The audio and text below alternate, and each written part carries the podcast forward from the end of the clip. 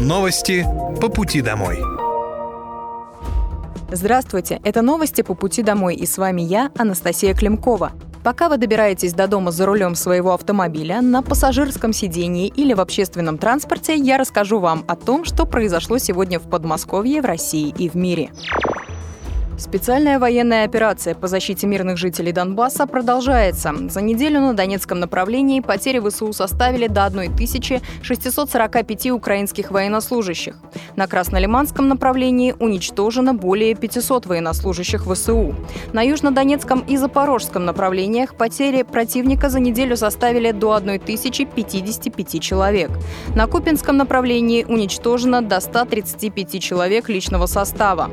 На Херсонском направлении направлении в результате огневого поражения за неделю ликвидировано до 350 украинских военнослужащих. Средствами противовоздушной обороны за неделю уничтожено 62 украинских беспилотных летательных аппарата. Президент России Владимир Путин, выступая на саммите Шанхайской организации сотрудничества, заявил, что против России ведется гибридная война, однако страна уверенно противостоит внешнему давлению и санкциям. Сейчас против нас, по сути, ведется гибридная война, используются беспрецедентные по масштабу нелегитимные антироссийские санкции. Хотелось бы подчеркнуть, что Россия уверенно противостоит и будет противостоять внешнему давлению, санкциям и провокациям, заверил Владимир Путин. При этом он указал на небывалую сплоченность народа. Также российский лидер обратил внимание на то, что ШОС играет все более значимую роль в международных делах, вносит реальный вклад в поддержание мира и стабильности, способствует обеспечению устойчивого экономического роста стран-участниц. Президент России отметил, что это особенно значимо в текущих условиях, когда все острее становятся геополитические противоречия. Продолжается деградация системы международной безопасности, повышаются риски раскрутки нового глобального экономического и финансового кризиса на фоне бесконтрольного накопления долгов развитых стран, социального расслоения и роста бедности по всему миру, ухудшения продовольственной и экономической безопасности. Выборы губернатора Московской области пройдут уже в сентябре. По решению избирательной комиссии первым в качестве кандидата зарегистрировали Андрея Юрьевича Воробьева. Областное отделение «Единой России» выдвинуло действующего главу Подмосковья на новый срок. По решению избирательной комиссии 4 июля его зарегистрировали первым кандидатом на должность. Выдвижение поддержали 55 советов депутатов городских округов Подмосковья. Андрей Воробьев уже предоставил все необходимые 94 листа, подтверждающих это. Также на рассмотрении в избирательной комиссии Московской области сейчас находятся документы следующих кандидатов.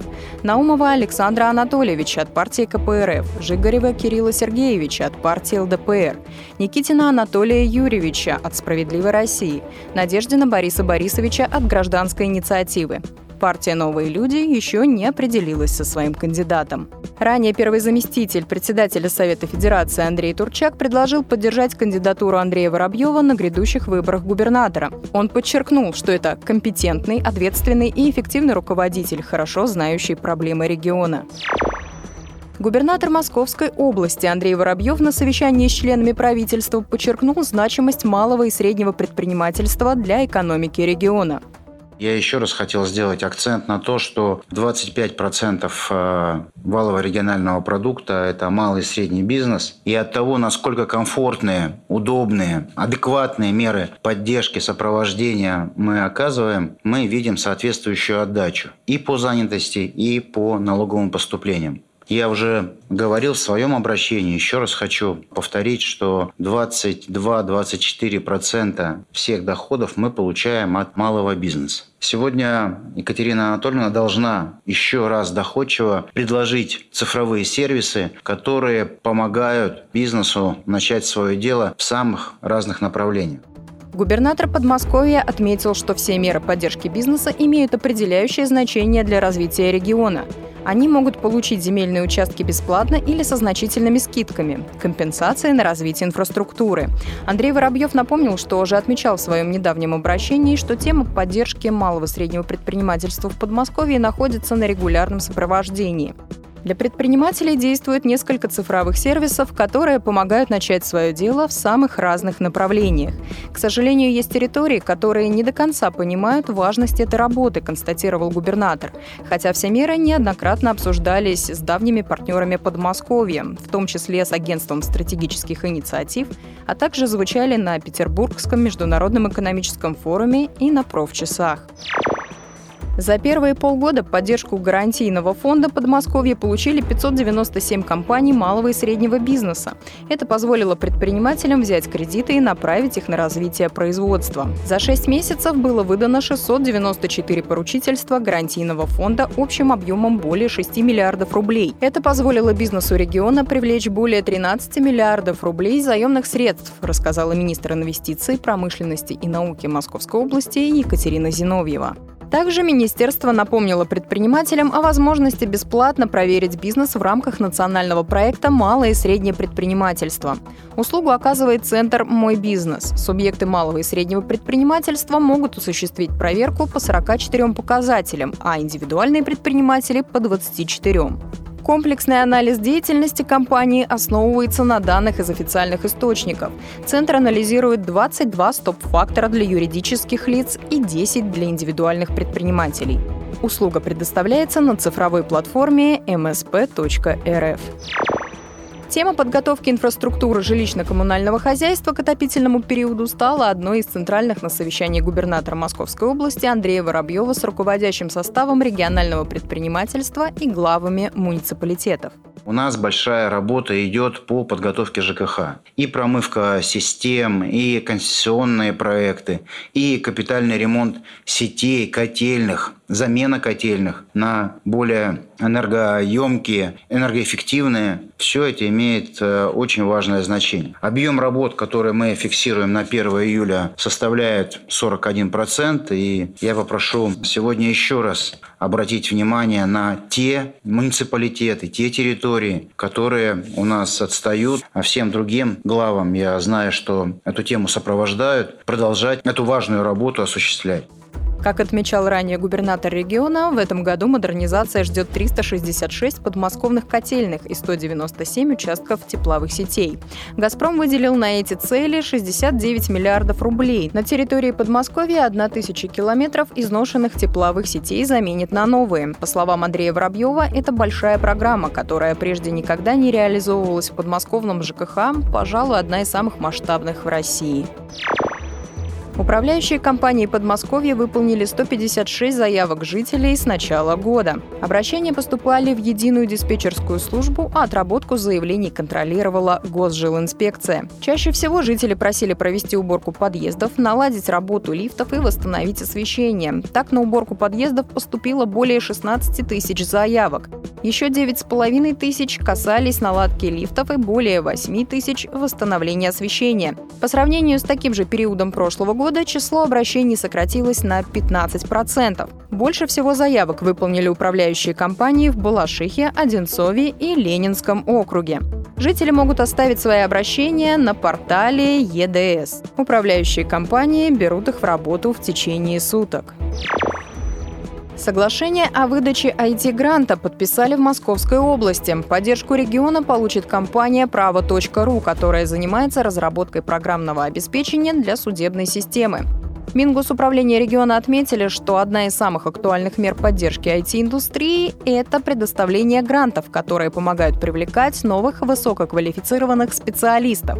С условиями получения грантов и порядком отбора заявок можно ознакомиться на региональном портале госуслуг – в июне зампред правительства России Дмитрий Григоренко изучил цифровые проекты Подмосковья на Петербургском международном экономическом форуме и предложил тиражировать их в других регионах страны. Для борьбы с незаконными навалами мусора в регионе работают фотоловушки. Это отметил губернатор Московской области Андрей Воробьев на совещании с руководящим составом регионального правительства и главами муниципалитетов.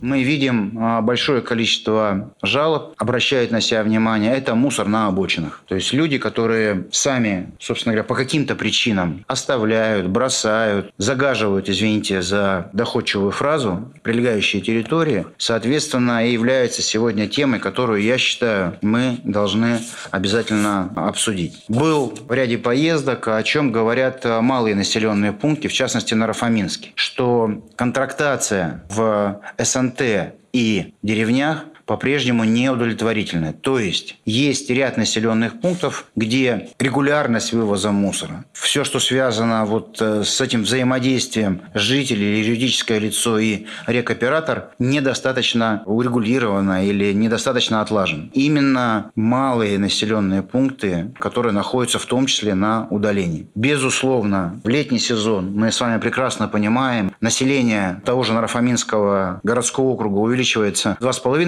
раза это, безусловно, заставляет нас искать современные, своевременные способы решения проблем.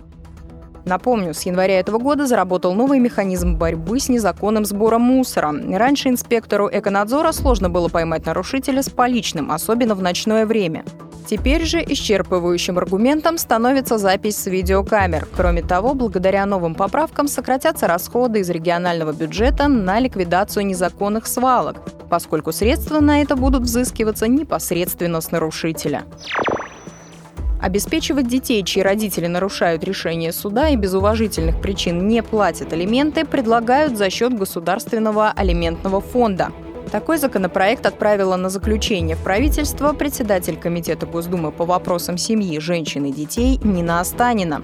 Предполагается, что первые год-два фонд будет создаваться за счет средств федерального бюджета а далее уже за счет неплательщиков алиментов и добровольных пожертвований граждан, либо коммерческих организаций, либо каких-то благотворительных фондов. Напомним, если в течение двух месяцев родитель не платит алименты, то он уже считается неплательщиком, и последующие выплаты у него увеличиваются на 50% за счет пени. Получателей выплат будет определять суд, а все, кто по суду обязаны выплачивать свой отцовский или материнский долг, вносят в единый реестр неплательщиков. Это единый реестр суммами задолженности будет вести создаваемый алиментный фонд очень много вопросов, которые на сегодняшний момент стоят. Прежде всего, это моменты финансирования. Первый там, год, например, он будет финансироваться из государственного бюджета, а дальнейшее значит, финансирование ожидается от пожертвований. Это могут быть как граждане, так и компании. И, собственно, от самих э, неплательщиков. Но тут возникают тоже достаточно серьезные вопросы. Да? С одной стороны, что такое неплательщик? Одно дело, когда он ездит на Бентли, а у него по доходам ноль, а живет он там в каком-нибудь дворце, да, это один неплательщик. А другой неплательщик, который вот он нигде не работает, он просто там, я не знаю, бомжует, ведет такой прям маргинал-маргинал. Вот что ты с этого там маргинала можешь взять? Да ты его даже объективно говоря, даже работать-то не заставишь. И поэтому, знаете, в свое время, когда только только начинали говорить про это алиментный фонд, и когда вопрос вставал о финансировании, то говорили о следующем, что, предположим, да, вот есть некие элементы, которые не выплачивают алиментное содержание на детей, ведут какой-то там либо непонятного рода образ жизни, асоциальный, назовем это так. И вот вместо того, чтобы привлекать к уголовной ответственности, мы их привлекаем к административной ответственности в качестве наказание может быть как штраф, так и общественно полезный труд. И вот давай, дружочек, занимайся общественно полезным трудом. Соответственно, тебе государство ничего за это не выплачивает, но на это же есть определенные средства. Любая управляющая компания, там, ЖЭКи и так далее, они же все равно имеют под это дело определенные там денежные средства. Вот сразу эти денежные средства и уходили бы, да, например, в счет вот того самого фонда. Но опять нас почему-то это вдруг тоже государство государство не устроило. Потом э, достаточно много говорили о том, что давайте вот от ЖКХ будем 3% будем переводить на детский фонд, а дальше будем все-таки заниматься вот той самой благотворительностью. Возникает вопрос, ладно, про 3% промолчу. А сегодня есть этот благотворитель, завтра его нет. Как быть? Ты же не обяжешь его, так сказать, нет, плати. Вчера мог, сегодня нет. А фонд, э, так сказать, государственным получается как? Он побыл год, пока государство его, так сказать, спонсировало и содержало, а потом куда все это денется? То есть здесь тоже, понимаете, пока вопросов намного больше, ну, на мой взгляд, конечно, чем ответов. Жители Подмосковья могут стать востребованными специалистами благодаря нацпроекту «Демография». С начала года этой возможностью воспользовались свыше 15 тысяч человек. Как рассказала глава Минсоцразвития Подмосковья Людмила Балатаева, жители прошли переобучение по разным образовательным программам. Эту возможность предоставляют пенсионерам старше 50 лет, жителям предпенсионного возраста, мамам в декрете, безработным и молодым людям до 35 лет. Среди востребованных направлений по переобучению – кадровые службы, бухгалтерия, педагогика и программирование. Условия участия можно узнать на портале «Работа в России». Сейчас там размещено около 140 образовательных программ. Комитет Мособлдумы по социальной политике и здравоохранению провел выездное заседание, на котором обсудили организацию медпомощи пациентам с орфанными заболеваниями. В этом году Подмосковье выделит более миллиарда рублей на лечение людей, страдающих редкими болезнями. Московская область находится в числе лидеров по тому, как мы ведем пациентов с орфанными заболеваниями, как обеспечиваем их лекарствами. Наш регион взял на себя финансирование тех заболеваний, которые не вошли ни в федеральный перечень нозологии, ни финансирование фондом «Круг добра», а это огромные средства, подчеркнул председатель комитета Андрей Голубев. На данный момент в региональном сегменте федерального регистра числятся более тысячи пациентов с редкими заболеваниями, включая 477 детей. С начала года в Подмосковье уже обслужили более 4 тысяч рецептов почти на 820 миллионов рублей. Подмосковье стало первым регионом, где было подписано соглашение с фондом «Круг добра». Так, в Московской области реализуется пилотный проект совместно с фондом по персонифицированному сопровождению подопечных. Всего в 2023 году в Московской области сформировали и одобрили 321 заявку на обеспечение лекарствами за счет фонда «Круг добра». Подмосковные предприниматели смогут подавать заявки на получение земельного участка без торгов на инвестиционной карте Московской области. Министр инвестиций, промышленности и науки Екатерина Зиновьева сообщила, что в базе данных находится 369 наделов, доступных бизнесу. Для удобства предпринимателей обновлена инвестиционная карта региона. Теперь пользователи могут не только онлайн подобрать земельный участок, допустимый для реализации инвестпроекта по упрощенной процедуре, но и сразу же подать заявку на его получение обучения. Землю можно получить под реализацию инвестиционного проекта, когда объект начнет работать, надел можно будет выкупить в собственность за 15% от его кадастровой стоимости. Ранее губернатор Подмосковья Андрей Воробьев назвал поддержку бизнеса секретом инвестиционной привлекательности региона В планах на 2024 год зафиксирована установка МРТ-аппарата в большой поликлинике микрорайона Южный в Домодедове сообщил губернатор Подмосковья Андрей Воробьев в эфире программы «Подмосковье работы». Жительница Домодедова, председатель комиссии по здравоохранению Общественной палаты округа Ирина Сажина по видеосвязи рассказала губернатору, что новую поликлинику в Домодедове необходимо дооснастить аппаратом МРТ, потому что жители в настоящее время вынуждены ездить в другие города. Это очень неудобно. По словам главы Подмосковья, в регионе радикально меняют количество тяжелого оборудования, а именно МРТ и КТ, а также заменяют безнадежно устаревшее аналоговое оборудование на современное. Что касается э, МРТ, могу прокомментировать, что мы радикально меняем и количество тяжелого оборудования, так оно называется, МРТ и КТ, и, соответственно, э, замену аналогового, безнадежно устаревшего.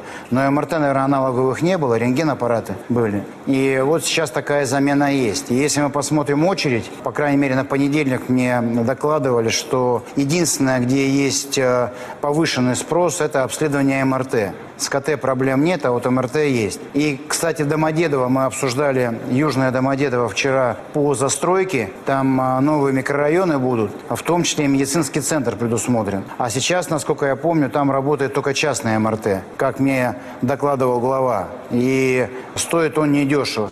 Андрей Воробьев попросил прокомментировать эту ситуацию первого зампреда правительства региона Светлану Стригункову и пояснить, когда у жителей микрорайона Южный будет возможность обследоваться по ОМС. По ее словам, об этой проблеме уже известно. Ее обсудили с главврачом медучреждения. Уже найдено помещение под МРТ-аппарат, его установка включена в план на 2024 год.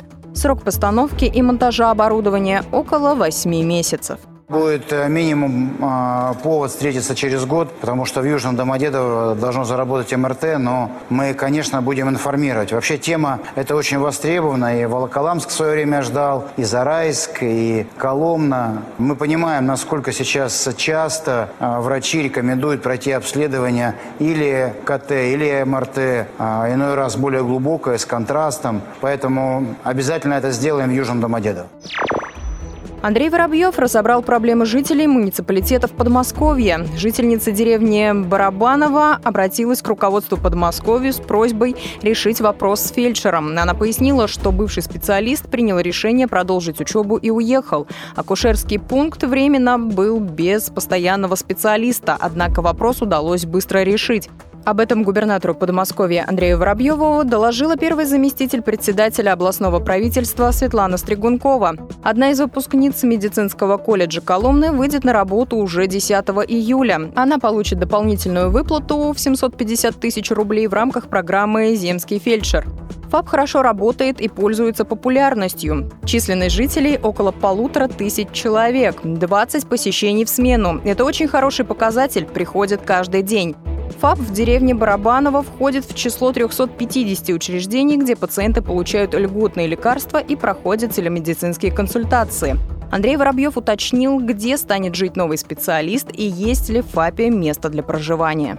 Э, скажите, где будет жить фельдшер, который закончила училище, получила подъемные? Где будет жить, э, видимо, эта молодая девушка, скорее всего? Как она да, будет планировать, плани- живет, планировать свое будущее? Молодая девушка сама живет в озерах и планирует там же и жить. А какое количество ФАПов у нас с проживанием? Мы построили, это была у нас программа, Андрей Юрьевич, напомню, там 15-17 год, порядка 150 ФАПов у нас были стандартные а, с жильем. А, по факту а, ну, не всегда жилье это используется. То есть э, очень часто устраивают сюда а, фельдшера, которые работают либо близко, либо в тех же деревнях соседних. Поэтому а, мы сейчас специально разделили, новый ФАП устроим без жилья для того, чтобы ну, более эффективно использовать это помещение. Спасибо. Количество документов, необходимых для оформления материнского капитала в Подмосковье, сократилось. Как рассказали Мингосуправление региона, список документов сократили с 8 до 1. Услуга доступна на региональном портале. Семьи региона, где рожден или усыновлен второй или последующий ребенок, имеют право на региональный мат-капитал. Оформить его можно быстро и просто на портале госуслуг Подмосковья, а результат поступит в личный кабинет в течение 7 рабочих дней. С начала 2023 года услугой воспользовались более трех тысяч раз. Размер материнского капитала составляет 100 тысяч рублей. Средства можно потратить на улучшение жилищных условий, получение образования ребенком, компенсацию затрат на газификацию или получение ежегодной выплаты. Распорядиться средствами регионального мат-капитала можно онлайн на портале госуслуг. С 1 сентября школа номер 2 в Можайске возобновит свою работу после капремонта. Губернатор Андрей Воробьев проверил готовность учебного заведения к открытию, а также пообщался с учителями и родителями школьников. Здание этого учебного заведения построено в 1965 году и за это время ни разу капитально не ремонтировалось. К обновлению приступили с начала этого года в рамках президентской программы. На сегодняшний момент работы выполнены на 99%. По фасаду, кровле, чистовой отделке они уже завершены. Осталось благоустройство. Вы знаете, что по президентской программе мы не только ежегодно строим в Подмосковье около 30 школ, но еще и ремонтируем порядка 60, потому что возникает диссонанс. Появляется новая школа, а рядом находится старая, которая безнадежно устарела. Так что у нас реализуется эта большая программа. Знаю, что вы активно принимали участие с точки зрения контроля, удобства для детей, поэтому надеюсь, что здесь ребятам комфортно будет учиться, сказал Андрей Воробьев. На время капремонта ученики среднеобразовательной школы номер 2 были переведены на учебу в гимназию номер 4, которая находится в 700 метрах. Как рассказали родители и учителя, это не повлияло на образовательный процесс, но им все же с нетерпением хочется вернуться в родные стены. На территории Государственного музея «Новый Иерусалим» состоялось торжественное открытие шестого подмосковного фестиваля классической музыки «Лето. Музыка-музей». Площадка с панорамным видом на Новый Иерусалимский монастырь до 9 июля примет ведущих музыкантов, а также более полутора тысяч зрителей в каждый из пяти фестивальных дней. В этом году на фестивале впервые выступят артисты Большого театра. Хор, оркестр и солисты – больше 170 человек на сцене. Для зрителей подготовили оперу «Олега» в концертном исполнении и поэму «Колокола». Почти 8 тысяч билетов на фестиваль были проданы всего за месяц. Ранее губернатор Андрей Воробьев рассказал, что в рамках проекта «Лето в Подмосковье» в регионе пройдут сотни фестивалей и других развлекательных мероприятий. В Пушкине прошел первый фестиваль равных возможностей для инвалидов-колясочников Подмосковье без границ. Мероприятие приурочено к десятилетию Московской областной общественной организации инвалидов «Колесница». Оно организовано при поддержке Министерства информационных и социальных коммуникаций, социального развития Московской области, Фонда президентских грантов, а также администрации городского округа Пушкинский. В мероприятии приняло участие около 250 человек. В рамках фестиваля прошла выставка технических средств российского производства для реабилитации инвалидов. Среди представленных образцов экспонаты подмосковных предприятий. Также работала общественная приемная. У гостей была возможность задать интересующие вопросы представителям Главного бюро медико-социальной экспертизы по Московской области Минтруда России, Фонда пенсионного и социального страхования по городу Москве и Московской области, депутатам Государственной и Московской областной думы и членам Общественной палаты региона. Открытие межрегиональных военно-патриотических сборов состоялось в Подольске 4 июля. В них участвуют молодые люди в возрасте от 14 до 18 лет из Московской и Волгоградской областей, а также из Санкт-Петербурга и Луганской Народной Республики. Сборы проводятся в четвертый раз и продлятся 9 дней. Участники будут жить в настоящих полевых условиях, а опытные наставники помогут им освоить полезные прикладные навыки и улучшить физическую подготовку. Молодые люди научатся ориентироваться на местности, обучатся флажковой азбуке и азбуке Морзе, а также освоят навыки оказания первой медицинской помощи. Также для ребят подготовили культурно-развлекательную программу, игры, кинопоказы, квизы и многое другое. Участники сборов встретятся с участницей Курской битвы Марией Рохлиной и членом Русского географического общества Сергеем Полонским, который презентует свою книгу последний день сборов состоятся региональный слет руководителей местных отделений Всероссийского детско-юношеского военно-патриотического общественного движения «Юнармия» и торжественное посвящение новобранцев в ряды юнармейцев. Это были новости по пути домой. С вами была я, Анастасия Климкова. Желаю вам хорошей дороги и до встречи. Новости по пути домой.